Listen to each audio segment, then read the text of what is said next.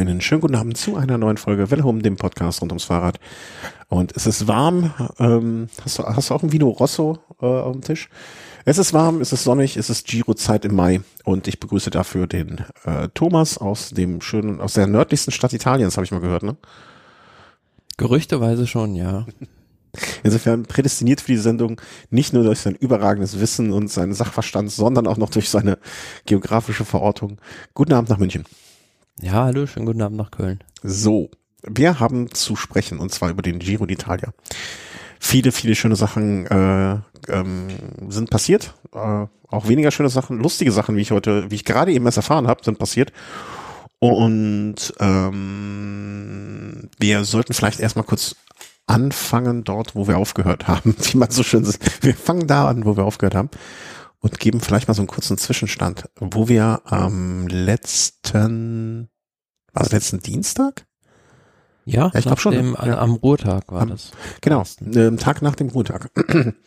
äh, dort hatte Lennard Kämna, ähm, Leute, euer Kind Lennart, die Etappe hoch zum Ätna gewonnen.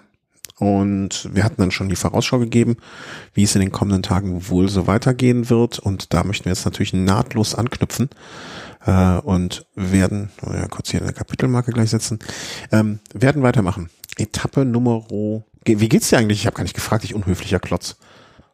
Ja, sehr gut. Und selber? Ja, ja, doch. Also viel zu tun, aber so wird einem auch nicht langweilig. Äh, bei uns ist, bei uns ist der Aufzug kaputt. Das heißt, ich muss mal, was jetzt auch wirklich ein Luxusproblem ist, muss man mal ehrlich sagen, aber nervt ein bisschen, immer so ganzen Sachen hochschleppen, runterschleppen, aber äh.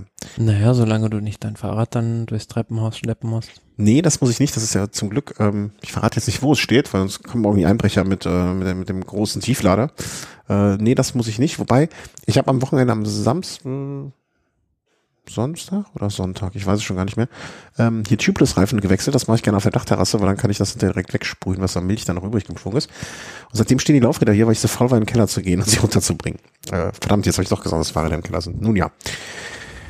Aber das sind, wie gesagt, alles Luxusprobleme, wenn man sich sonst die Welt so anschaut. Und da möchte man sich dann auch gar nicht beklagen.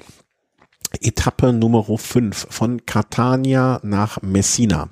Dort, wo der Hai bekanntlich herkommt, der auch noch eine kleine Rolle zumindest diese Sendung spielen wird, wie ich mal vermute, du dir schon auf den die Agenda geschrieben hast.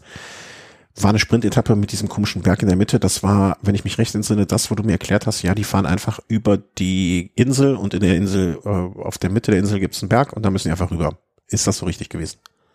Ja, das ist so richtig und der Berg hat sogar eine erhebliche Rolle auf der Etappe gespielt, weil da wurden ja einige Sprinter distanziert. Mhm.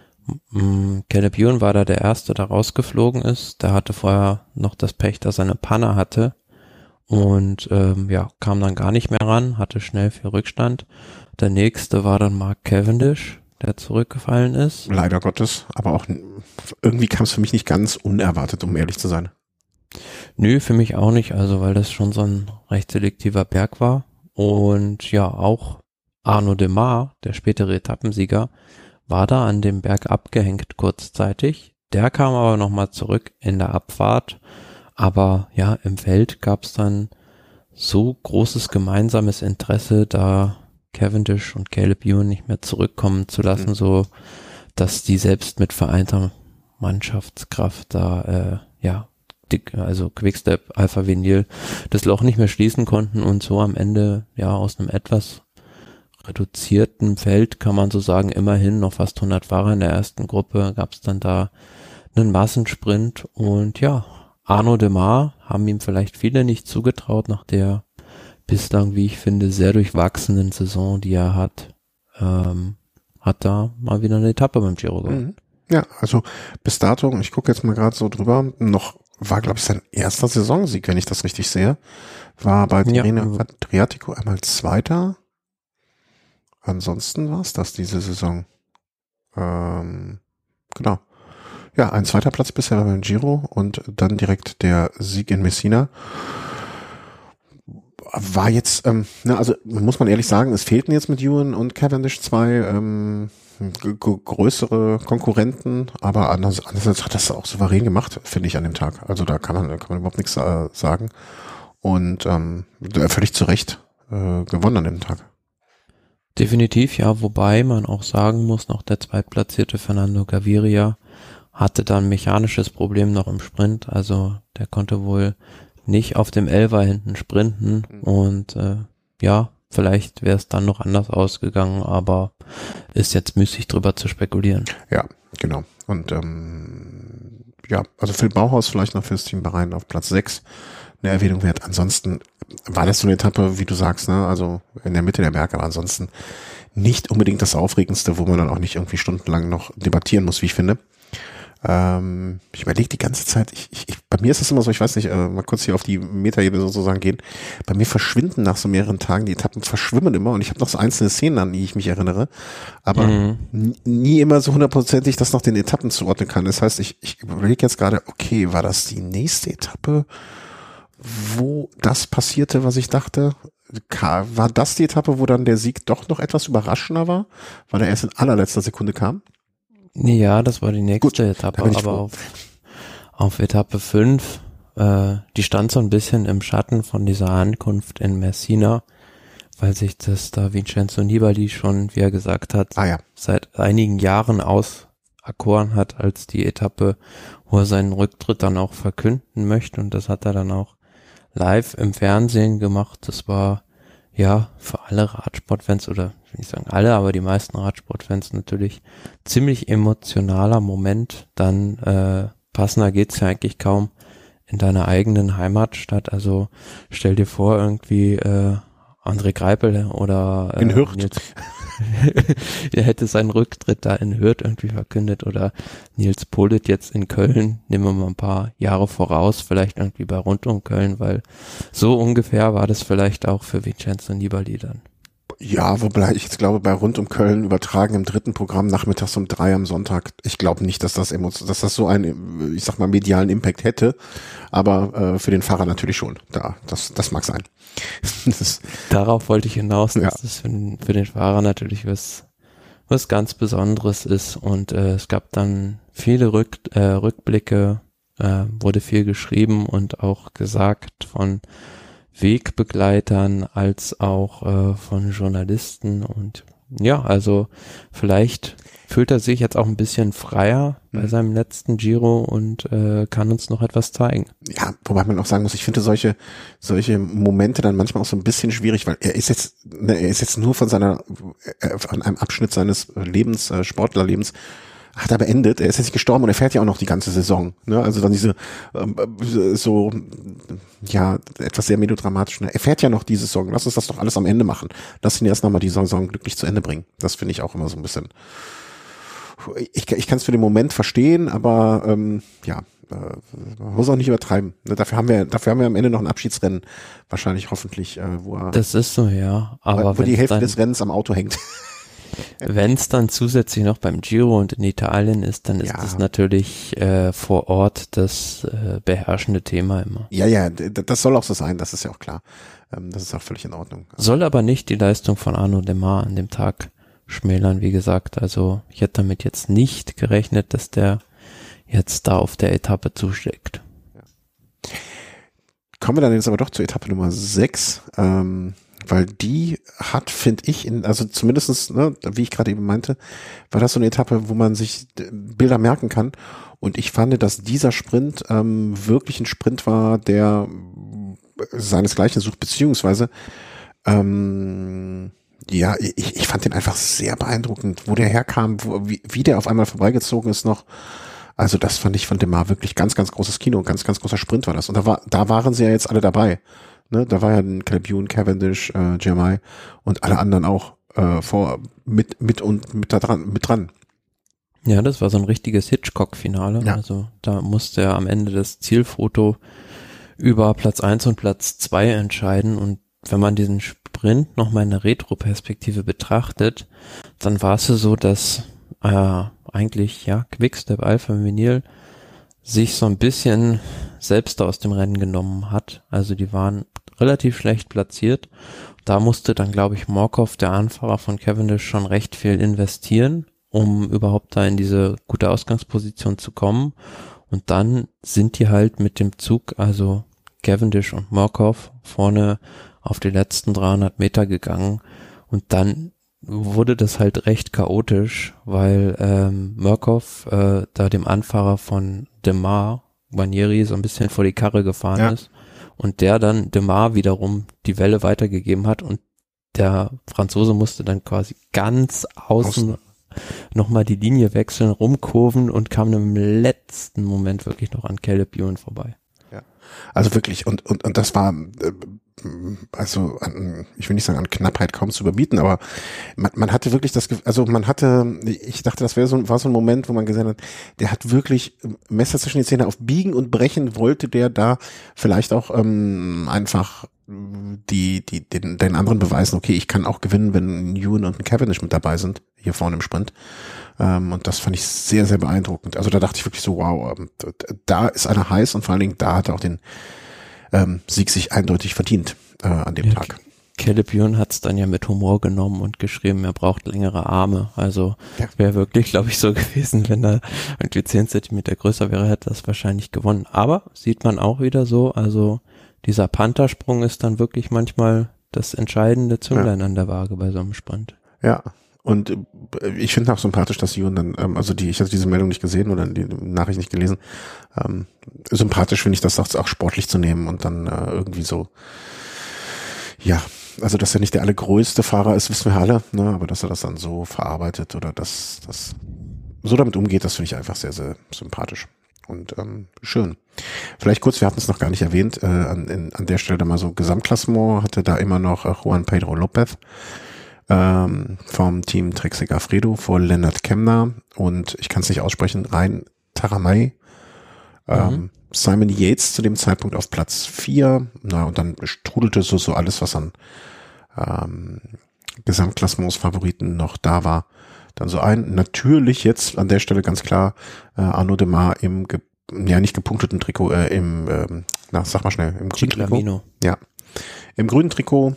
Und ähm, Lennard Kämna zu der Zeit erfreulich im Bergtrikot ähm, auf dem ersten Rang mit dreiundvierzig Punkten vor Mirko Maestri und Juan Pedro Lopez. Also ließ sich zu dem Zeitpunkt eigentlich alles ganz gut an, ne? Als man dann von dort, äh, das war dann in Kalabrien, ne? Wo sie unterwegs waren. Ja. Um dann am nächsten Tag dann zumindest auf so eine Etappe zu fahren, wo wir gesagt haben, boah, das ist jetzt, das sieht vielleicht gar nicht so schlimm aus, wird aber ein schlimmer Tag mit diesen, was waren das, glaube ich, viertausendfünfhundert Höhenmeter oder so? Mhm, ja, viertausendsiebenhundertdreißig ja. Höhenmeter. Genau. Ähm, und das war auch ein Tag zum Vergessen für manche. Ähm, für manche ziemlich zum Glücklichsein. Ähm, ja, und das, irgendwie hatte ich das Team Jumbo nicht an dem Tag erwartet. Warum auch immer. Also Dummheit meinerseits wahrscheinlich. äh, aber die, die haben an dem Tag groß abgeliefert. Ja, ich finde, es war so ein bisschen Lotterie, die Anfangsphase der Etappe, da ging's drunter und drüber. Mhm. Sehr, sehr spannende Anfangsphase, wenn man das da beobachtet hat. Da ist eine Gruppe nach der anderen gegangen und da gab's dann sogar zwischendurch mal eine Situation, dass dann Ineos plötzlich mit drei Fahrern, unter anderem Carapaz, in der Ausreißergruppe war. Und das ist natürlich sofort alle Alarmglocken bei den, bei der Konkurrenz angegangen und ja, diese Spitzengruppe hat sich dann ja, recht spät gelöst, was dann deren Glück war, dass die halt fahren gelassen wurden, weil da keine unmittelbare Gefahr für die Gesamtwertung bestand. Also Tom Dumoulin war da, meine ich, der Bestplatzierte aus dieser Gruppe, hatte dann mit Koen Bouwman noch einen Teamkollegen dabei. Mhm. Ja, und die haben vorne den Sieg unter sich ausgemacht. Das war wirklich, wenn man das mal rein auf die Ausreißergruppe bezieht, ein sehr, sehr spannendes Finale. Ja, ein bisschen enttäuscht war ich dann, dass ich so in der Gesamtwertung an dem Tag wenig getan hat, muss ich ja. sagen. Also unter den ersten fünfzehn hat sich überhaupt nichts getan, um es, um es noch ein bisschen auf die Spitze zu treiben. Äh, null nada niente. Ähm, allerdings weiß ich, ja, ähm, vielleicht war die Etappe auch einfach ein bisschen, also kam zu einem, also ne, es wurde ja auch mehrfach dann hinterher darüber gesprochen, dieser Dreiklang zwischen der Etappe Freitag, Samstag, Sonntag, äh, mit dem Höhepunkt äh, am Sonntag, dass das halt insgesamt alles dann, war das sozusagen, ja, wenn es eine Oper wäre, der, ähm, nee, nicht, äh, wie heißt das nochmal, die Ouvertüre, ne, mhm. schon mal schwer gemacht, den Leuten ein bisschen was den Saft aus den Beinen ziehen, aber noch nicht komplett kaputt machen. Und ich kann mir gut vorstellen, dass auch viele Fahrer da einfach noch ein bisschen Respekt davor hatten, was da noch kommt am Samstag und am Sonntag. Und deswegen am Freitag, naja, ähm, erstmal Pole-Pole gemacht haben und nicht Vollgas gegeben sind. Wobei man auch sagen muss, ne, an dem, wann war es das, am, ähm, am Samstag, das war auch so eine Etappe, wo man wo man sagen konnte, da konnte man sich eigentlich auch oder ja, hätte da hatte man dann wieder die nächste Ausrede, dass man dann sich für Sonntag schont. Ja, also. ja. Also vielleicht ist es aber auch noch, vielleicht war die Etappe auch einfach zu früh im Giro, weißt du, dass ich, man jetzt ich, schon Risiko eingehen will und mhm. ähm, irgendwie äh, ja auch die die Gefahr eingeht, äh, zu scheitern.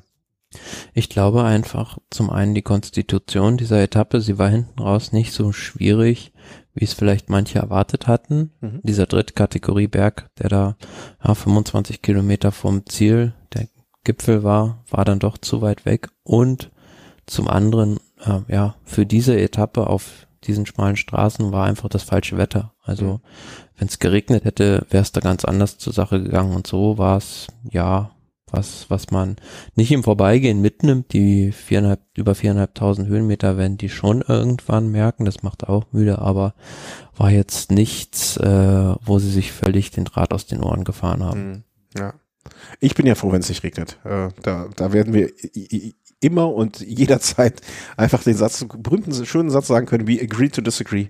Für mich sollen die alle immer bei schönem Wetter fahren, das, da sind die Fahrräder auch sauberer. Du musst einfach bedenken, die Mechaniker haben weniger zu tun, die müssen nicht so viel Rad reinigen. Es ja, ja, das hat auch was Positives. Aber für die Spannung des Rennens ist es manchmal zuträglicher, wenn es äh, zumindest ein paar Tropfen Regen gibt. Ja, das war ja. Von mir aus kann es das ganze Jahr über schönes Wetter sein. Wenn du dann im Paris-Roubaix verschlammt bekommst, dann ist das für mich okay.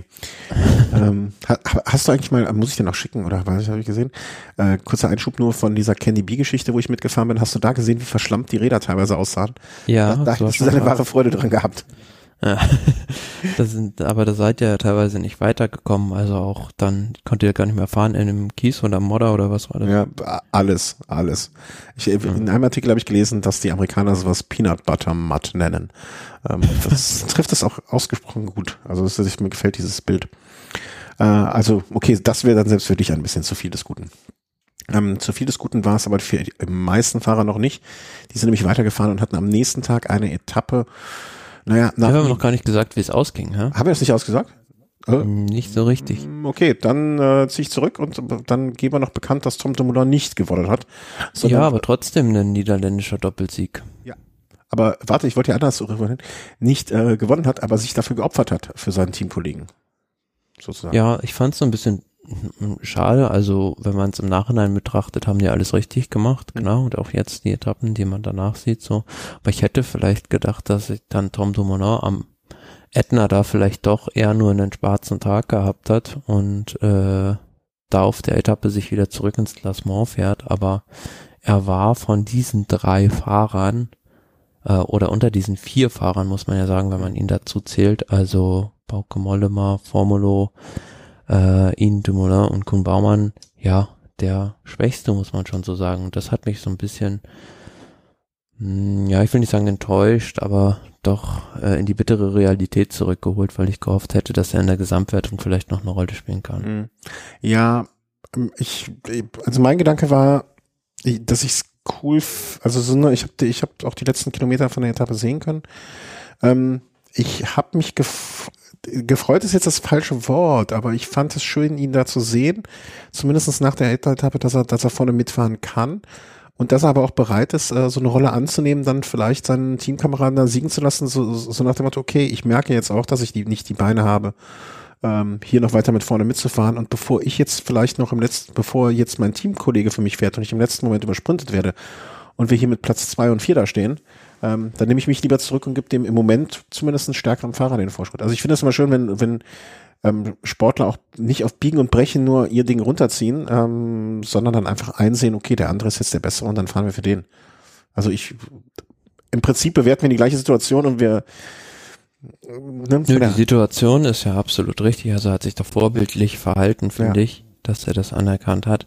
Aber die Frage ist halt, also meiner Meinung nach kann das nicht der Anspruch von einem Tom Dumoulin sein, wenn du den Giro schon mal gewonnen hast. Also er ist ja jetzt auch noch nicht ein richtig alter Fahrer, einunddreißig Jahre. Hm. Da kommt ein Radsportler, ja, sagt man normalerweise so, erst ins beste Alter. Und für mich ist einfach ein Rätsel, warum der jetzt so gar nicht mehr in Tritt kommt. Ja, das ist, ja, das ist aber, finde ich, nochmal so ein, ein, ich will nicht sagen, ein Nebenstrang der Geschichte. Das ist noch so, das schwebt über allem, ne? Aber dass er trotzdem, also ich finde dann, mir ist lieber so ein Sportler, der jetzt vielleicht dann sieht, alles klar, ich bin noch nicht wieder da, wo ich mal war. Oder, ähm, Ich, ich bin nicht mehr da und werde auch nicht mehr hinkommen, möchte aber trotzdem noch mit einunddreißig meine vier, fünf, sechs guten Jahre, vielleicht nicht als Siegfahrer, sondern als Helfer dann bringen. Naja, aber dass, dass man dann so eine andere Rolle auch annehmen kann, ne? Nicht unter Biegen und Brechen dann darauf besteht, bloß weil ich irgendwie vor fünf Jahren mal den Giro gewonnen habe. Ne? Und wer weiß, was, ne? Fünf, vor fünf Jahren, zwanzig siebzehn, Team Sunweb war das, okay, also man muss halt mal sagen, also der zweite Platz beim Giro war, ich habe es jetzt mir mal offen, ne? zwanzig achtzehn, zwanzig siebzehn, zwanzig achtzehn, dann war er mal, ähm, was hat man noch, siebzehn, vielleicht hatte er mit siebzehn, achtzehn, also ne, zwanzig siebzehn, zwanzig achtzehn, vielleicht waren das einfach seine guten Jahre. Vielleicht ist ja, er aber er ist, wie gesagt, erst einunddreißig, das kann ich da nicht so nachvollziehen. Ja, aber weil du baust ja körperlich noch nicht so schnell ab normalerweise.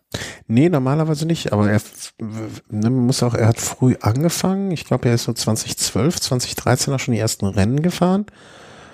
Ähm, ja, vielleicht bringt das, vielleicht ist er einer von den Fahrern, wie, wie wir es von den Kolumbianern, ne, noch immer sagen, dass er früher Tour, Le Tour de l'Avenir ähm, ist er gefahren, zwanzig, ich weiß gar nicht, welches Jahr ich hier bin. Ähm, Vielleicht hat er auch einfach schon zu früh zu viel, wurde zu viel von ihm verlangt, ne? Wenn du mal anguckst, was der ähm, teilweise zwanzig zehn, also vor, also mit neunzehn, ähm, hm. irgendwie vierzig Renntage gehabt hat. Vielleicht hat, vielleicht ist das so ein klassischer Fall von den Fahrern, die man ein bisschen zu früh, ich will nicht sagen verheizt hat, aber ne, nicht die, die Zeit gegeben hat, sich zu entwickeln. Ich kann es nicht schlecht einschätzen, ne? Aber dann auch zwanzig elf, auch hier, der ist zwanzig elf siebenundfünfzig Renntage gefahren. Das heißt, er ist einmal die Woche ein Rennen gefahren. Ja. Also, es ist, wie, wie gesagt, für mich schwer zu ergründen, aber wenn das, was du jetzt da gesagt hast, eintrifft, dann wäre das ja fatal für die ganzen, ja, jungen Talente, ja, ja. Talente oder Stars des jetzigen Radsports, Egan Bernal oder Tadej Pogacar oder Remco Evenepoel, dann wären deren Karrieren ja schon mit Ende zwanzig äh, auf dem Abklang wieder. Wenn, vielleicht kommt, also ich, ich möchte nicht sagen, dass das so der einzige Grund ist, ne? Aber vielleicht kommt dann auch noch, noch ist sein Körper einfach, war nun, ist einfach nicht so stabil gebaut wie die von, von einem Evenepoel zum Beispiel, ne? Oder so. Oder vielleicht ist es auch so, dass wir deren Ende auch schon mit den Ende der zwanziger, Anfang der dreißiger erleben werden. Oder dass man die jetzt einfach ähm, langsamer aufbaut, ne? Und den nicht irgendwie, ja, hier so Mitte fünfzig Renntage gibt, wenn sie gerade mal äh, irgendwie zwanzig, einundzwanzig Jahre sind. Also bin ich gespannt, aber vielleicht ist auch einfach sein Körper dafür nicht gemacht oder nicht geeignet oder äh, war er einfach nicht so. Hatte dann seinen Höhepunkt da in den siebzehner, achtzehner Jahren und dann, naja, musste man einsehen, dass es vielleicht doch nicht ist. Er ist zum Beispiel auch mal, wenn ich mir das so angucke, ne? Also diese Renntage-Theorie ist immer eine spezielle. Aber er ist seitdem zwanzig achtzehn, zwanzig neunzehn, er hatte zwanzig achtzehn nochmal ein Jahr, wo extrem viel gefahren ist, also mit fünfundsechzig Renntagen, ähm, zwanzig siebzehn vielleicht auch hier sechzig Renntage und danach ging es direkt berg, steil bergab, vielleicht hat er einfach sich zu verheizt. Ja, ist eine, ist eine plausible Theorie. Na, das ist ja schon mal, das ist ja schon mal mehr als ich. Das heißt nicht, dass sie die einzige ist. Aber ja, ja, nein, nein, nein, natürlich nicht, natürlich nicht. Das, das sie ist im Rahmen des Möglichen. Na, also vielleicht ist das nur um einen Teil des Problems oder des Ganzen. Ne? Aber wenn ich mir überlege, hier, na, also zwanzig sechzehn ist der acht, hatte der achtundsiebzig Renntage. Ne? Wenn ich mir so, also, also das ist, was der da gefahren ist: Tour Oman, Paris-Nizza, Katalonien-Rundfahrt. Okay, dann Tour de Romandie, Giro d'Italia, Tour de France, Tour of Britain, Eneco Tour. Also alleine, was das an Rundfahrten ist. Vielleicht ja. hat er einfach Raubbau betrieben mit, seinem, mit sich und seinem Körper. Und, und wenn er dann jetzt noch mit einunddreißig sagt, okay, ich möchte vielleicht auch als so ein Kapitän de la Route oder sonst etwas noch ein paar Jahre hier bei Jumbo mein Wissen weitergeben und dabei sein und so, dann finde ich das ein nachvollziehbarer Gedanke und also das Geld ja noch mitnehmen, das könnte ich mir auch. Ich vergleiche das, wenn man so ein bisschen vielleicht mit einem, gut, das ist jetzt kein Gesamtklassementfahrer gewesen, aber Daniele Benati, wenn du dich noch an den erinnerst, ja. war in seinen jungen Jahren ein Weltklasse-Sprinter, hm. hat viele Massensprints gewonnen, ich meine auch Etappen bei Grand Tours und dann mit Anfang, Mitte dreißig hat er gesehen, dass es nicht mehr reicht und war dann immer ein sehr, sehr gefragter Mann, vor allem an der Seite von Alberto Contador und hat den die ganze Zeit, äh, war eigentlich nur dafür da, ihn aus dem Wind zu halten. Mhm. Und ja, vielleicht wird es dann für Tom Dumoulin auch mal so eine ähnliche Rolle, wie du gerade schon gesagt hast. Äh, Daniele Binati, achso, ich dachte, er fährt noch, aber hier steht Retired zwanzig neunzehn, ja. Also sechs Vuelta-Etappen, drei Giro d'Italia-Etappen, zwei Tour de France, äh, dreimal Deutschland-Tour, grünes Trikot bei der Vuelta, beim Giro und, und, und. Also ja, ja, das stimmt schon. Ähm, ja, aber vielleicht ist das, also gibt's, ist dieser Herbst der Saison, vielleicht fängt der für solche Fahrer auch, für manche Fahrer früher an und geht dafür noch da, gar nicht, also dauert dafür dann aber auch einiges. Ich ja. stelle mir das nur im, im Kopf dann schwierig vor, als wenn ich mich da reinversetze, wenn ich mal bei sowas, also bei großen Landesrundfahrten um den Gesamtsieg mitgefahren bin und dann plötzlich akzeptieren muss, dass ich für den Rest meiner, meines Lebens, will ich nicht sagen, aber meiner Karriere in der Helferrolle bin. Ja, gehen wahrscheinlich auch die Leute unterschiedlich gut mit um. Also ich hätte mir einen Lance Armstrong da schlecht vorstellen können, einen ähm, George Hinkeby zum Beispiel ganz gut. Ich glaube, das hat aber auch was ein bisschen, ich, ich glaube, da gehört so eine, das klingt jetzt wirklich sehr, sehr, sehr ähm, pseudowissenschaftlich oder keine Ahnung wie, ähm, wie, ja, so schreiben. Also wie so ein, wie der Charakter des Menschen an der Stelle dann ist, ne? Also zum Beispiel Fabian Wegmann, der ja auch mal, glaube ich, im Bergtrikot mhm. gefahren ist, ne? Der aber auch noch immer abseits des Sportes äh, sich Gedanken über andere Sachen gemacht hat. Für den war, der, der konnte das wahrscheinlich auch rational sehr gut verarbeiten und ähm, reflektieren. Ich glaube, das Reflexionsvermögen des Sportlers gehört auch an gewissen Punkten dazu. Oder kann ich mir zumindest so gut vorstellen. Und ich kann mir vorstellen, dass ein Dumoulin das vielleicht auch eher reflektieren kann dann als ein anderer. Und sagt, alles klar, das sind jetzt so die Umstände und sich vielleicht auch... Vielleicht ist ja auch da eher die Ausnahme. Also wenn ich mir das so auf einen anderen Bereich übertrage, in der freien Wirtschaft, wäre das für mich undenkbar, dass da irgendwie mhm. ein Vorstand von einem DAX-Konzern plötzlich äh, da, weiß ich nicht, bei dir am Empfang sitzt. Aber warum auch? Aber eigentlich finde ich das schade, ne? Also eigentlich wäre das ja die bessere Lösung, wenn jetzt jemand als DAX-Vorstand nicht mehr glücklich ist und dann auf einmal anfängt, was mit Holz zu machen und Schreiner wird, ist doch eigentlich eine coole Sache. Hauptsache er ist ja glücklich, dass das von der, von der Gesellschaft dann nicht so angenommen wird oder akzeptiert wird. Nee, nee, gute Sache ist es ja, aber ich, ich stelle mir das immer schwierig für die Leute vor, weil äh, es, ich kenne wenige Beispiele, also lass mich doch gerne eines Besseren belehren. Ich muss kurz nachdenken, aber es, im Prinzip ist es ja nur, dass man das, was man aufgibt, komplett naja, ich will nicht sagen, hinterfragt Hast. und ablehnt, sondern einfach sich neu orientiert. Ja, also im Kleinen, dass man jetzt nicht mehr Gesamtklassementfahrer ist, sondern ähm, Helferdienste macht. Oder im Großen, dass der DAX-Vorstand jetzt, äh, keine Ahnung, an der Rezeption von einem äh, Hotel sitzt zum Beispiel, sag ich mal. Ne? Aber ja, ich finde, sowas sollte man ja eigentlich eher würdigen, aber es ist ja so gefühlt, in der Erfolgsgesellschaft, in der wir letzten Endes leben, noch so ein bisschen verpönt, weil ja. auf dich dann alle immer so ein bisschen als Absteigerin oder Absteiger. Ja, genau. Aber das, da gehört dann aber auch, glaube ich, dazu. Also jetzt sind wir, weichen wir hier komplett ab, aber ist ja nicht schlimm. Dann gehört aber auch von, dann, dann sollte aber derjenige, also wenn derjenige, der dann an dem Empfang vom Hotel sitzt und vorher einen DAX-Vorstand geleitet hat, ne, einfach mit der Situation so glücklich ist und in sich ruhend zufrieden ist, dann kann er ja jedem, der sagt, was machst du denn jetzt hier, einfach nur ins Gesicht lachen und sagen, glücklich sein oder so. Das wäre erstreben, das wäre das Erstrebenswerte und Schönste daran. Ja, das wäre für seine Kritiker die größte Strafe. Ja, genau. Das fände ich ja, ja. Insofern.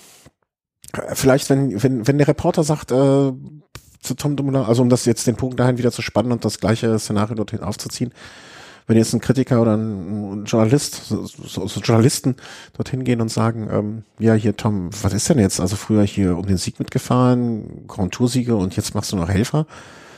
Und wenn er dann einfach lächelt und sagt, ja, ist doch super, ich kann der Jugend was weitergeben, ist doch eine schöne Sache. am Ende des Tages wird er hoffentlich dafür noch so genug, genug Geld kriegen, dass es sich für ihn lohnt. Ja, das denke ich doch bei der Mannschaft. Also, der wird also ich finde, find es zumindest, ich finde es zumindest schön, wenn Sportler so gefestigt sind, dass dann, ne, also es gibt ja genug Sportler, die auch nicht mit sowas klarkommen. Also wir wollen nicht mit dem Piraten anfangen, ne, aber ähm, da, da ist mir so ein Dumoulin-Schicksal, wenn er es dann jetzt so reflektierend annehmen kann, wenn das überhaupt alles so ist, wie wir uns das hier gerade Küchenpsychologen. Ja, man muss ja erstmal abwarten, das ist ja jetzt noch nicht aller Tage Abend. Also, also du willst, ja. dem, willst du Dumoulin noch ein Kilo Koks schicken oder was? Nein, aber ich meine nur damit, dass er vielleicht nochmal auf sein altes Leistungsniveau zurückkommt. Ja, ja, klar. Vielleicht ist das jetzt auch nur ein Tief oder so ein Abschnitt in seiner Karriere und es kommt nochmal etwas, was alles auf den Kopf stellt. Freuen wir, also ich glaube, äh, ich glaube so auf, er ist eher bei mir auf der nach, also sympathisch, ich weiß nicht, ne, also er ist mir noch nicht so negativ in der, so negativ in der Erinnerung geblieben, dass ich es mir längerfristig gemerkt hätte. So muss man, glaube ich, richtig formulieren an der Stelle. Nee, aber sind wir jetzt ein bisschen abgeschweift. Ach, wirklich, wirklich? Wir waren dann beim DAX-Vorstand im Hotelrezeption. Ähm, aber das ist ja das Schöne. Wir haben ja kein Sendeformat im Sinne von, wir müssen dann und dann fertig sein. Absolut. Ähm, wo waren wir denn jetzt? Bei welcher Etappe überhaupt? Äh, genau, wir waren bei der Freitagsetappe und kommen damit dann zur Samstagsetappe. Nummer acht. Etappe Nummer acht, genau. Napoli, Napoli. Und das war diese Etappe, wo wir gesagt haben, ja, die gleicht dann schon so ein bisschen vom Tableau, vom, von der Klassiker-Etappe, war ja auch ein Rundkurs. Und ähm, naja, da war einer, da war einer dabei, wo man ähm, vorher, wenn man vorher drauf gewettet hätte, er wird in irgendeiner Ausreißergruppe mal sein, äh, wahrscheinlich nicht übertrieben viel Geld gewonnen hätte. Weil eine Grand Tour, wo Thomas De Gendt startet und er ist nicht mindestens einmal in der Ausreißergruppe, das ist nicht, äh, nicht der richtige, äh, da liegt man falsch. Ja, vor der Etappe, wenn man mal sich so die äh, Buchmacherquoten angeguckt hat, dann äh, war es schwer, da irgendwie was zu finden, was gegen Mathieu van der Poel spricht, weil der absoluter Top-Favorit mhm. war. Aber das Problem war, dass natürlich alle auf ihn geguckt haben und so, ein, so eigentlich sein größter Rivale, der auch so gut die kurzen Anstiege noch hochkommt und gut sprinten kann, Biniam Girmay, hat da jede jede Bewegung von ihm bewacht und ähm, sie haben es trotzdem in die Ausreißergruppe geschafft.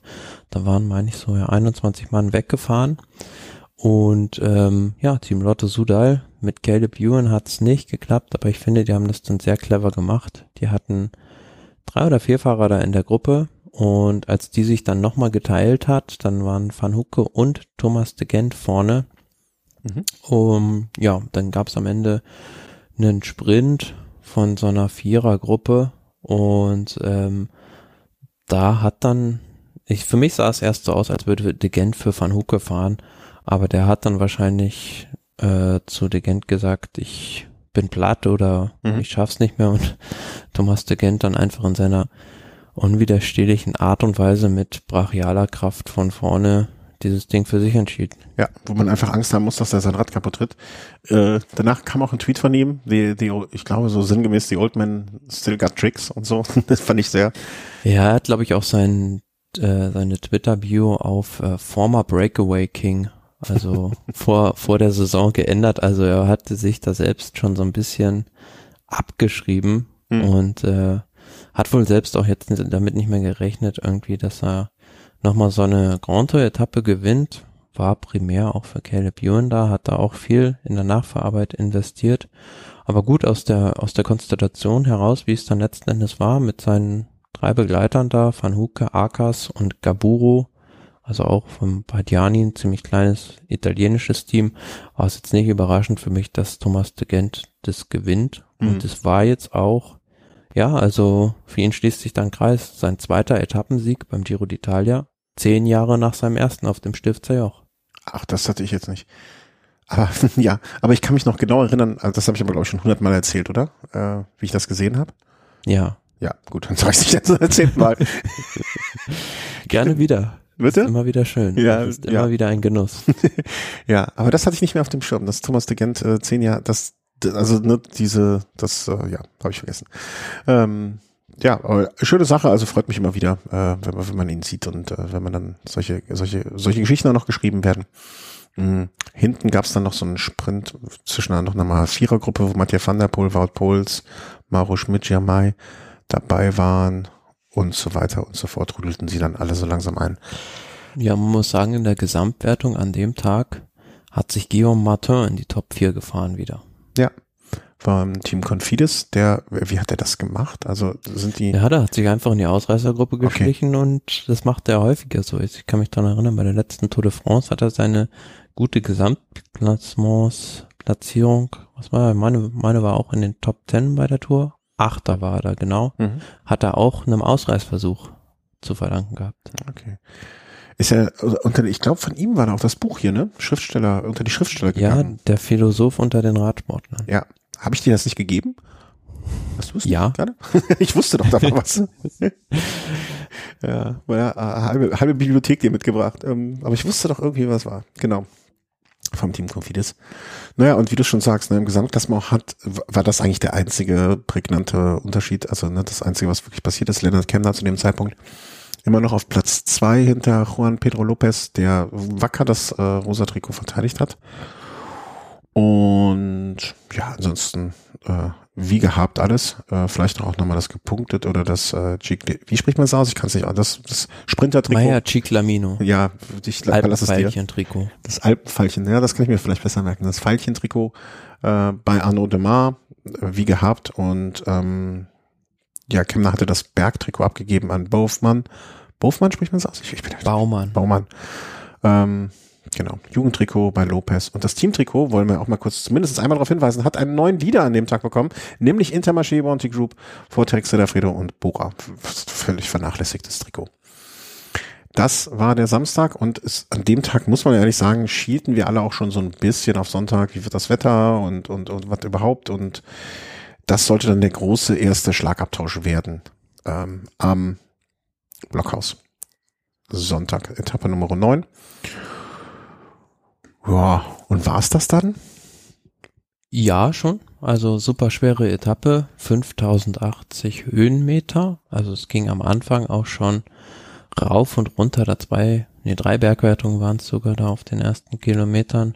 Und äh, da hatte sich dann auch recht schnell eine Ausreißergruppe gebildet mit Leuten, die da im Klassement keine große Rolle gespielt haben.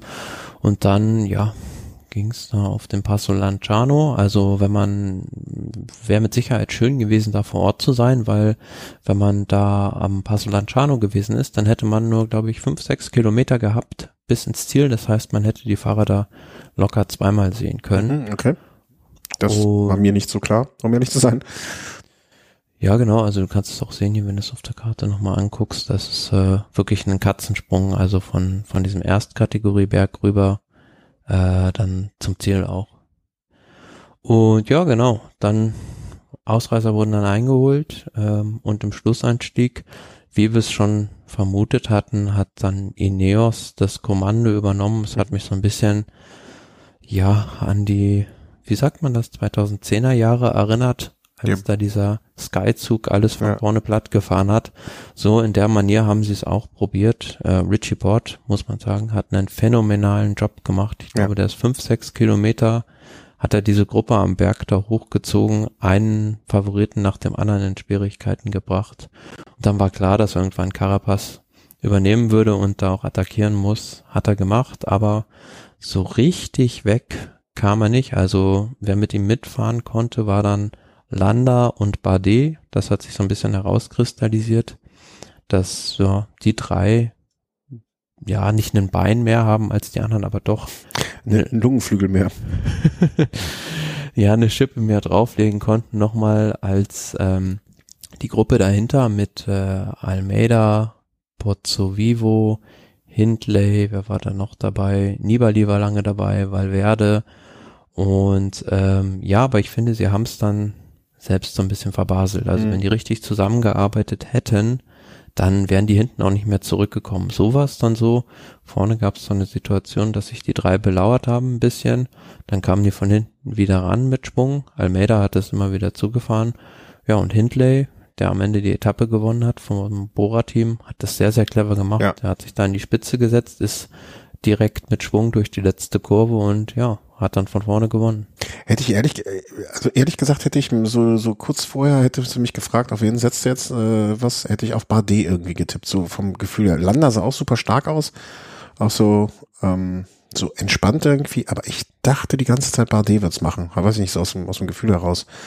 Ähm, ich glaube, wer, wer das Ziel noch zehn Meter weiter hinten gewesen, hätte er auch gewonnen. Ja, der wirkte irgendwie nach, also, so, so, entspannt ist nicht das Wort, weil wenn du an dem Berg jetzt an der Stelle noch entspannt gewesen bist, dann machst du ja richtig was falsch. Aber der wirkte noch so auf mich, als wäre der noch nicht so komplett am Limit, wie die anderen es waren. Ähm, andererseits, wenn du an dem Moment nicht komplett am Limit bist, dann machst du halt vielleicht auch was falsch.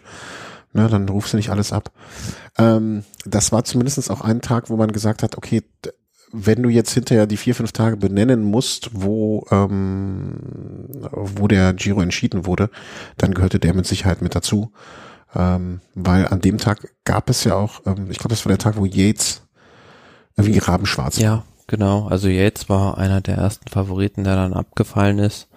Ähm, ich meine, weiß gar nicht, wie viel Rückstand er dann bekommen hat. Also ist ich, auf jeden ich, ich Fall. Ich versuche es auch gerade schon rauszusuchen, aber ich außer Rang und Traktanten in der Gesamtwertung geflogen. Äh, der zweite, den es da noch gekostet hat. Also deswegen habe ich jetzt hier im Dokument mal geschrieben, läuft für Bora. Oder auch nicht, weil das war nämlich Wilko ja. Keldermann, der einen Defekt hatte in der Abfahrt vom Passo Lanciano und dann ja nicht mehr richtig zurückgekommen ist, hat am Ende dann zehn Minuten dreiundfünfzig auf seinen Teamkollegen Jay Hindley, äh, ist er mit zehn Minuten dreiundfünfzig Verspätung angekommen im mhm. Ziel, also auch raus aus der Gesamtwertung, somit und Simon Yates, Entschuldigung, wenn ich das sage, ist, äh, er ist direkt vor Simon Yates reingekommen, der mit elf Minuten fünfzehn, also auch zehn, ah, ja. zehn Minuten Rückstand äh, hat er sich eingefangen an dem Tag. Ja, und somit ist die Konstellation bei Bora jetzt so, dass also Hindley und Buchmann noch da sind für die Gesamtwertung, also Emmanuel Buchmann hatte ich zwischendurch auch schon so ein bisschen abgeschrieben, mhm. weil er da ja recht früh dann abgehängt war, aber der hat einfach sein Tempo durchgefahren, ist am Ende fast nochmal rangekommen, nur sechzehn Sekunden verloren und wenn man bedenkt, dass er eigentlich jemand ist, der tendenziell Richtung dritte Woche dann besser wird, stimmt das dann jetzt schon hoffnungsvoll und bei Simon Yates, ja, also wir haben es in der letzten Sendung auch schon angedeutet. Immer das Gleiche mit ihm.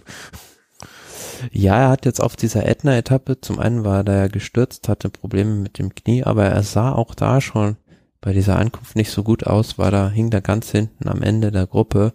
Das machst du eigentlich nicht, also kann immer passieren, dass da mal eine Lücke aufgeht oder äh, dann du dadurch ein paar Sekunden Abstand bekommst, dann, wenn er richtig gut drauf gewesen wäre, wäre er halt vorne mit reingefahren, also mhm.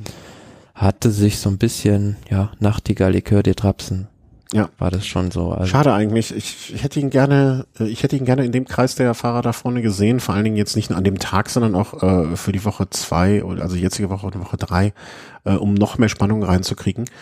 Man muss aber auch sagen, ähm, du hast es, oder wir haben es hier in unserem äh, kleinen Chat auch schon gehabt. Ne? Also, wenn man sich überlegt, du hattest mir einen Screenshot geschickt, ich weiß nicht mehr, bis zu welchem Platz zurück es ging.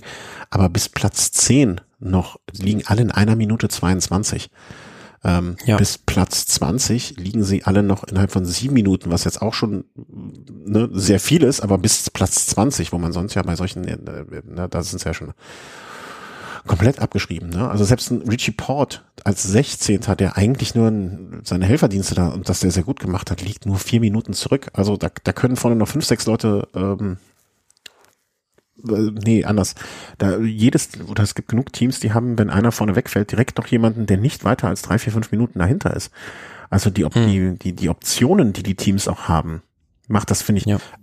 so interessant. Also wir haben gesagt, okay, ob jetzt ein Lopez, ein Almeida, Bardet, Carapaz oder wer da auch alles vorne ist, ne, die, bei denen ist es eng miteinander, aber jeder von den Teams hat ja auch noch eine Karte zu spielen, wenn wir jetzt bei Team Bora mal überlegen.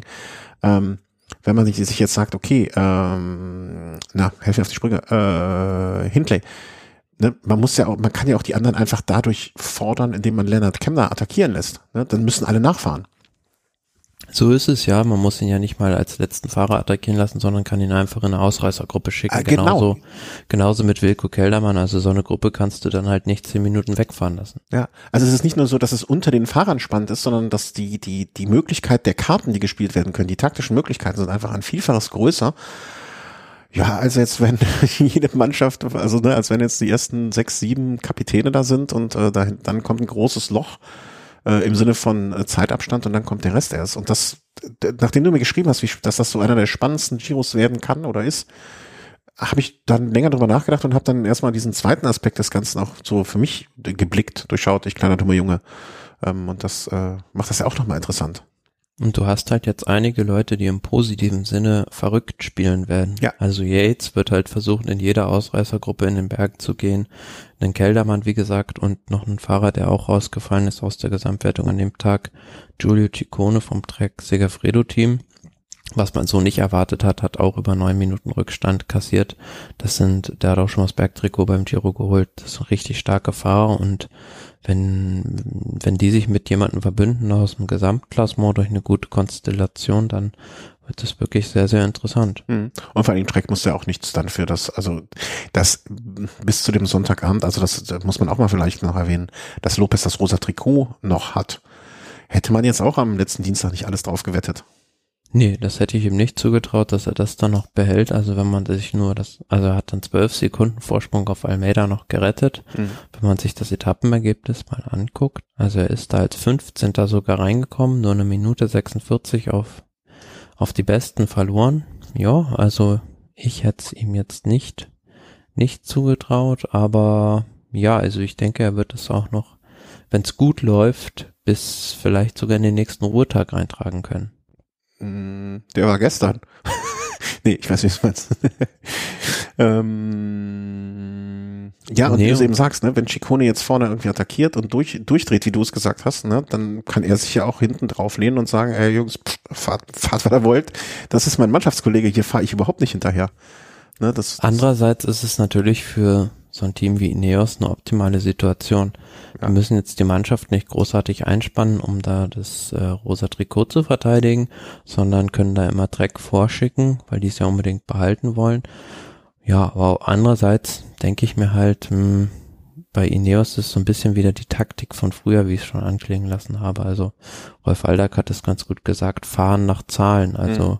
die wissen halt genau, welcher Fahrer wie viel am Berg treten kann und äh, die haben da mit Rob Ellingworth den alten, was ist der, Performance Manager aus Sky-Zeiten wieder zurückgeholt und dementsprechend sind sie jetzt auch taktisch wieder so ein bisschen unterwegs und ich finde aber, sie haben, oder was ich schon in der letzten Folge gesagt habe, wo sie diese Aktion am Ätna abgebrochen haben, hatten, denke ich, einen anderen Plan, also Carapaz ist vielleicht nicht so in Schuss, wie man sich das selbst teamintern vorgestellt haben, hat. Klar, er ist, er ist super, immer noch im Gesamtklassement mit äh, fünfzehn Sekunden Rückstand nur, absolut alles im Rahmen, aber ja, ich denke, sie hätten da auch am, pardon, die Etappe am Sonntag, wollten sie mehr Schaden anrichten, ähm, war dann aber nicht, nicht in Carapaz Fähigkeiten, irgendwie die anderen ordentlich zu distanzieren.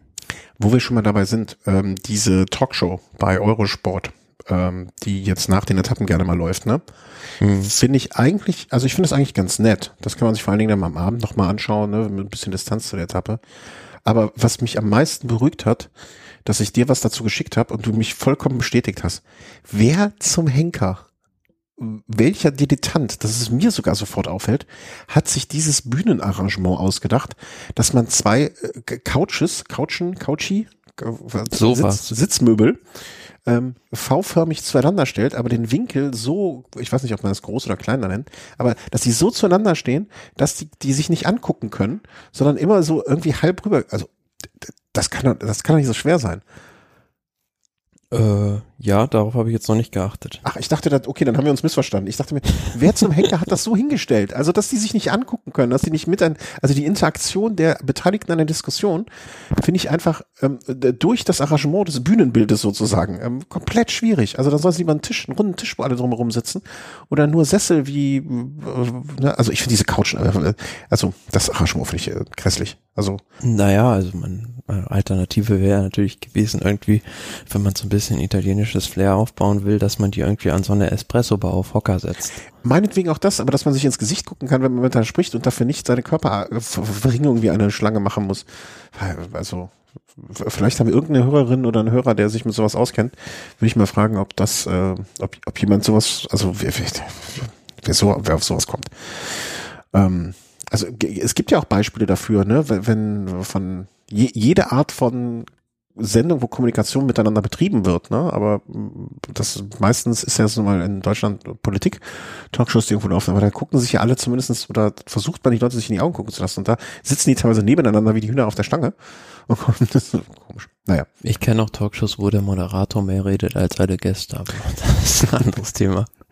Ja, da, da, da, ja, ach, hm, wurscht. Ja, äh, wollte ich nur kurz erwähnt haben, falls das noch jemand aufgefallen ist oder negativ aufgefallen ist oder sich da nicht jemand dran gestoßen hat. Vielleicht bin ich auch der Einzige und dann ist meine Meinung einfach äh, die dumme. Kann auch sein. Ähm, jetzt habe ich aber den Faden verloren, wo ich eigentlich hinaus wollte, diese Talkshow. Ja, beim Team Ineos. Also Ineos, genau. Wir. Ähm, Ja, also das, was sie im letzten Jahr oder in den letzten zwei Jahren mit diesem aggressiv, wir wollen Rennen gestalten und wir wollen anderen sein und attackieren und so weiter, vielleicht ist das in der Tat der Tatsache geschuldet, dass Carapaz nicht da ist, wo er hin soll, im Sinne seiner Form. Und müssen wir mal abwarten. Also er hat ja gestern, vielleicht um dann rüber weiterzumachen oder weiter rüberzukommen, gestern Ruhetag, nichts passiert. Heute ähm, dann wieder eine Etappe, wo es vorher. Ja, man muss, hm? muss dazu noch sagen, heute äh, gab es da doch was bei ihm, also er hat einen Sturz gehabt. Also okay, ich habe das heute, die, die heutige Etappe habe ich nur das Finale mitbekommen und auch da, wie ich hinterher erfahren habe, auch nicht alles. Ähm, dann bringe ich mich auf den, äh, wir überspringen den Ruhetag und gehen direkt heute zu der zehnten Etappe, dann kannst du mich da vielleicht updaten und dann weiß ich mehr. Genau, also machen wir mal das Gesamtklassement, vielleicht jetzt nach der, vor der Etappe, ähm, Juan Pedro Lopez immer noch im rosa Trikot, Almeida zwölf Sekunden zurück, Bardet, dann Carapaz, Hindley, Guillaume Martin, Landa, Pozzovivo, Buchmann, Peo Bilbao. Das sind die Top Ten innerhalb von eins Komma zweiundzwanzig. Wenn Valverde auf dem elften Rang ist, dann muss man Valverde an der Stelle auch noch erwähnen.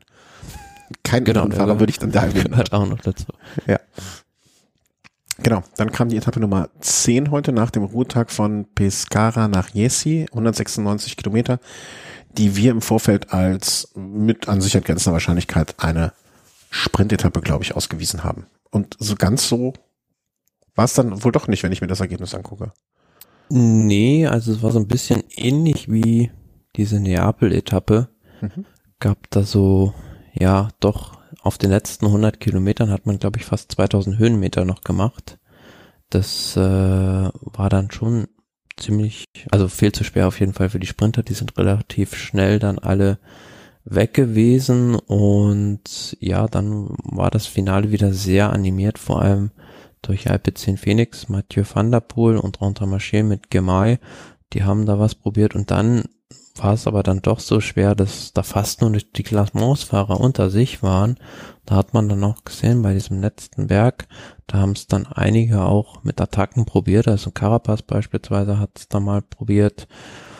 Ja, viel Gespringe, am Ende dann Sprint aus einer kleinen Gruppe heraus. Und ja, Biniam Girmay hat dann am Ende den Sprint gewonnen. Ja, der erste afrikanische Sieger einer Etappe beim Giro. Und das äh, freut einen ungemein an der Stelle. Also auch wenn ähm, Mathieu van der Poel als Zweiter, also wenn, nee, anders, wenn Bardet und ähm, Cavendish da an, äh, Bardet sag ich schon, you, Caleb Ewan meine ich, äh, und Cavendish und so, die, diese ersten Sprinter da an der Stelle nicht mehr mit dabei waren, die haben sich hinten, ich will nicht sagen Lenz gemacht, aber sind einfach mit so achtzehn Minuten Verspätung reingekommen. Ähm, grandiose Leistung, also kann man wirklich nur applaudieren, sich nur freuen ähm, für ihn, den äh, Fahrer aus Eritrea, der an dem Tag das ja einfach mal eine Giro-Etappe abgeschossen hat. Ja, aber ich fand so, Mathieu van der Poel hat den Fehler gemacht, hat auf der Etappe viel zu viel gemacht, also der ist fast jedes Loch irgendwie selber zugefahren, im Finale dann auch, ja, hat er selbst noch eine Attacke gefahren, ist damit nicht weggekommen, war so ein bisschen, hm, ja. Das klingt nach Nervosität.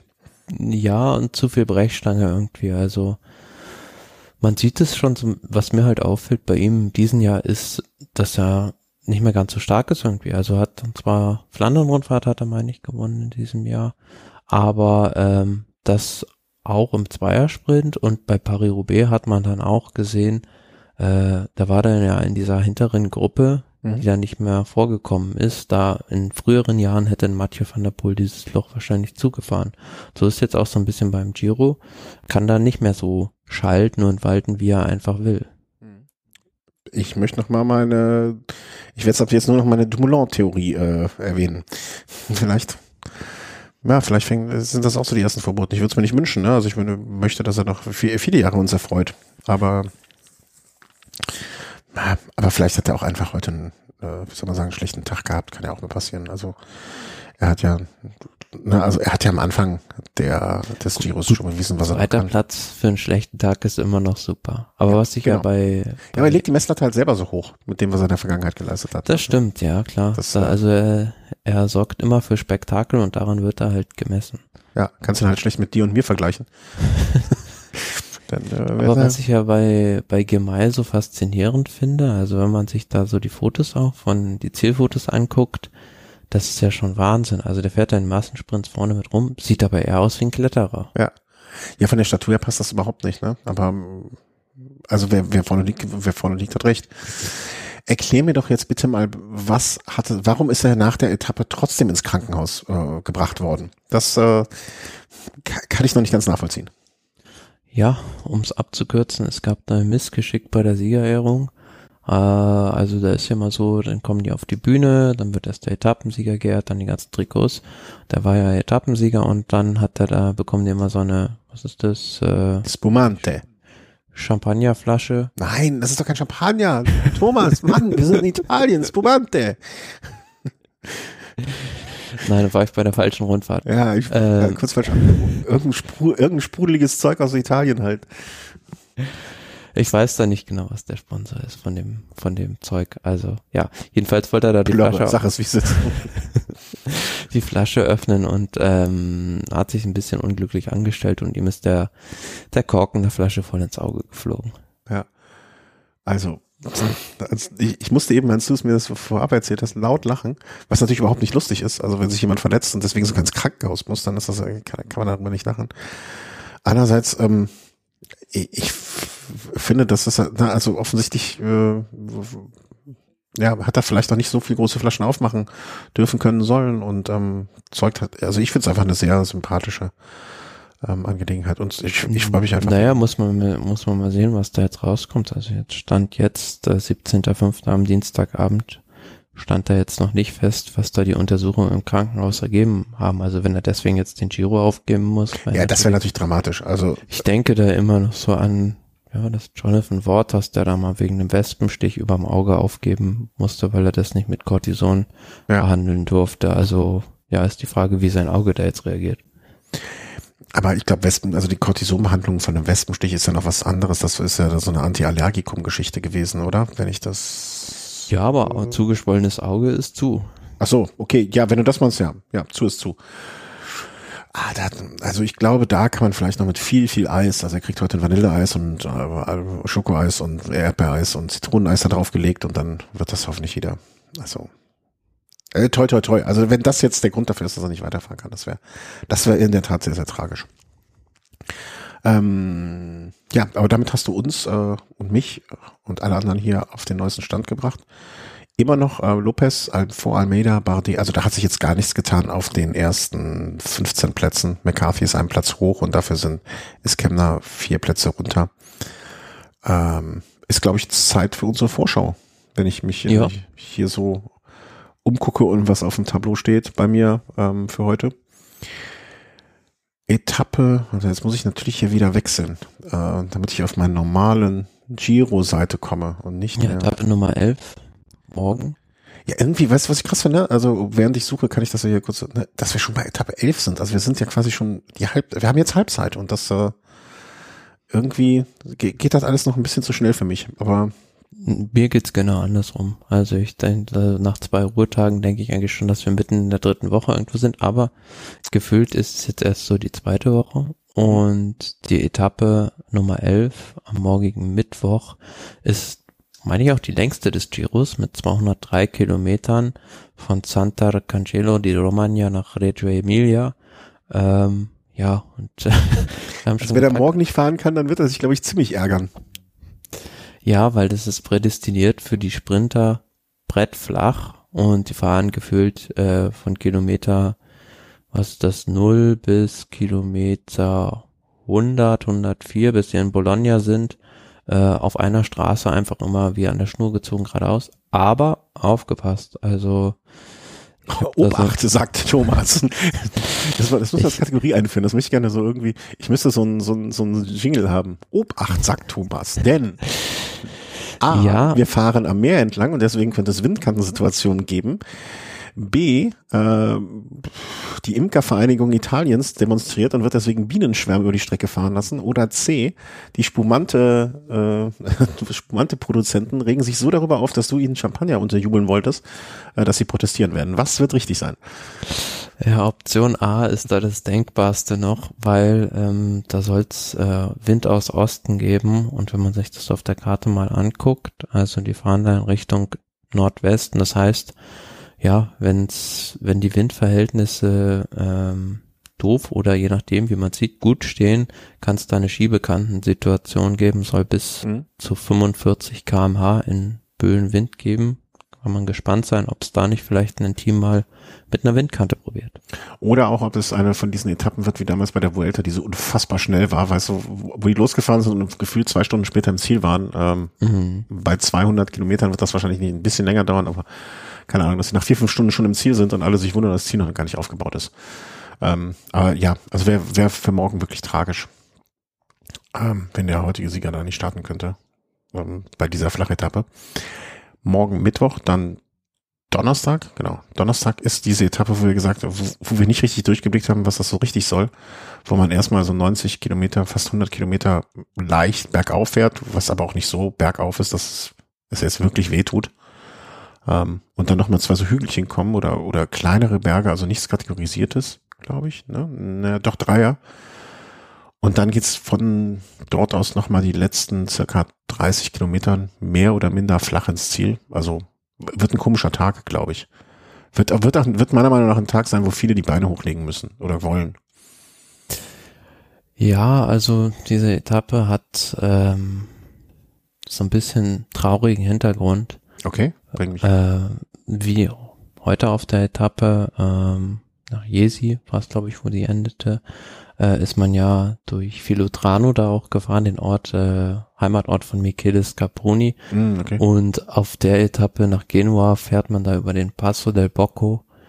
Das ist der Ort, äh, an dem Wouter Weiland verstorben ist. Ah. Damals neunten Mai zweitausendelf, dritte Etappe des Giro d'Italia, äh, ist da in der Abfahrt an einem Randstein, meine ich, irgendwie hängen geblieben und dann tödlich verunglückt.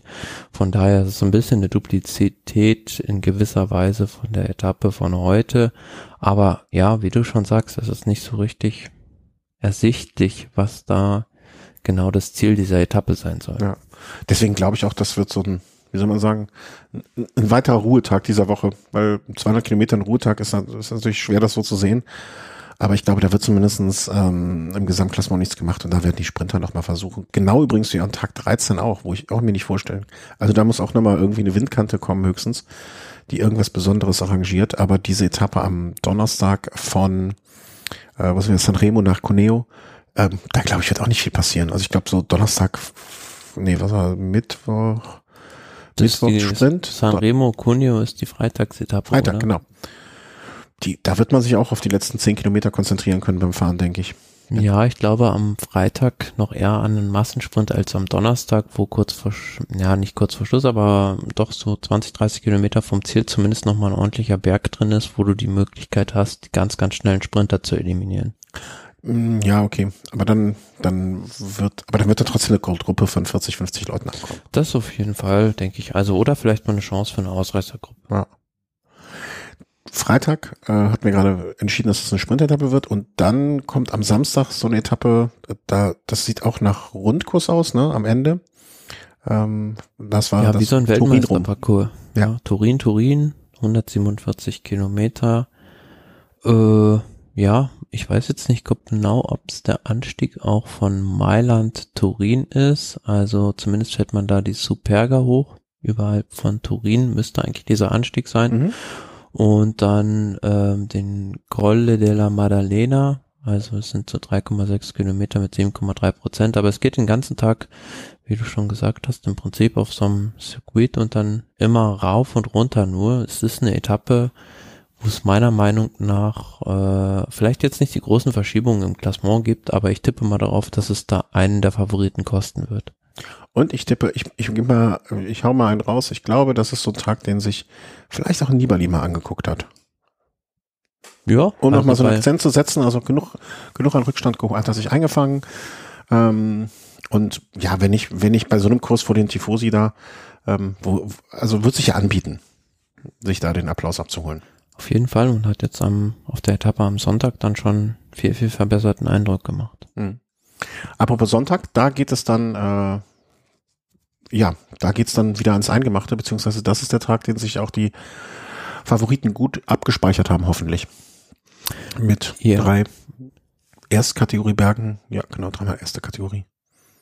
Ähm, ja, also Rivarolo, Canavese nach Cogne, hundertsiebenundsiebzig Kilometer, ist auch, wie ich finde, eine ziemlich komische Bergetappe, weil man hat da zunächst mh, zwei Erstkategorie-Berge, die recht schwer sind, auch wenig Abstand dazwischen, also Abfahrt, dann geht's gleich wieder bergauf, auch vor dem Schlussanstieg relativ wenig irgendwie Möglichkeiten, sich da zu erholen, aber der Schlussanstieg an sich selbst ist, finde ich, ziemlich lasch, also zweiundzwanzig Kilometer zwar, aber mit vier Komma drei Prozent mhm. im, im Schnitt, also da werden die sicherlich mit dem großen Blatt hochbrettern äh, und ja, also ich weiß nicht, ob das wirklich für eine Selektion taugt.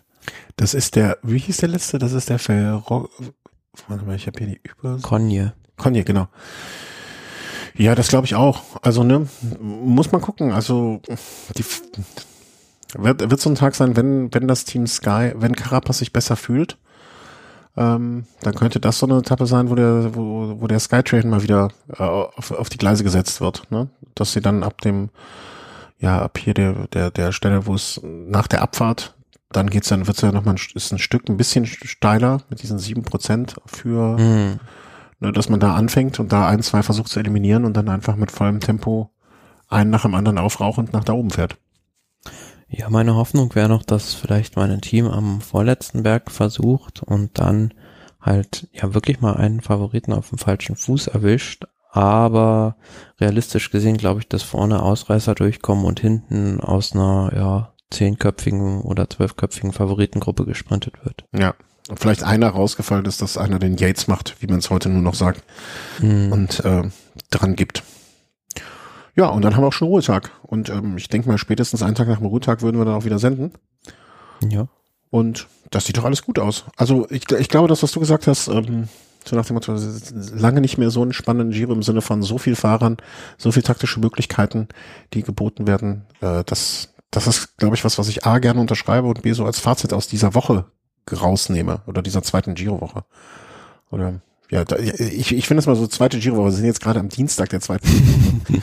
Aber gefühlt nach dem zweiten Ruhetag ist man in der zweiten Woche für mich irgendwie. Und, ja, das stimmt. Ich glaube, das kann man so so irgendwie als Bottomline der Sendung auch dann sehen. Ne? Also es, es auf dem Tableau liegt noch mehr, als man eigentlich hätte vorher vermutet, im Sinne von Möglichkeiten und äh, Favoriten. Gut, das einzige Problem, was ich jetzt natürlich habe, dass mein Tipp damit schon hinfällig ist. Ich wollte schon sagen, ne? Also mit Yates sah lange Zeit gut aus, aber ja. äh, hat dann stark abgebaut. Ja, stimmt. Naja, sagen wir, sah lange Zeit gut aus, ist jetzt auch übertrieben, ne? Also bis, bis Etappe Nummer, was war das? Acht? Ja. Muss ja, man positiv also von sehen. Von einundzwanzig, das ist jetzt auch nicht lange. Mein, mein zweiter Tipp hat auch schon die Segel gestrichen. Ja.